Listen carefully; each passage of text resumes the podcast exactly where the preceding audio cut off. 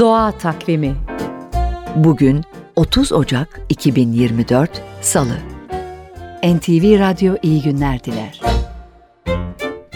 Vapur dumanı, kaynana dili, gelin feneri, nezle otu.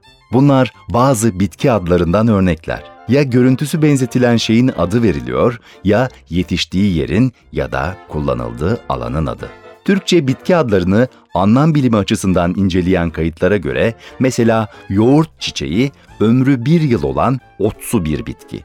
Dil şeklinde çiçekleri beyaz, tüp şeklindeki çiçekleri sarı renkli.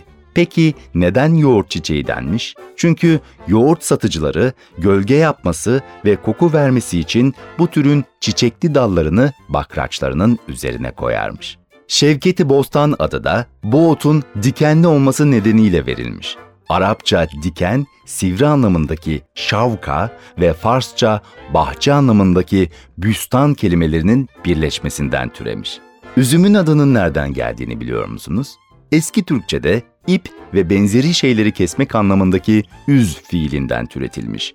Üzümün salkım halinde koparılması nedeniyle bu ismin seçildiği belirtiliyor. Bir notta Süryanice'den. Eylül ayına bağ bozumu zamanı olması nedeniyle Aylul yani üzüm denmiş. Doğa Takvimi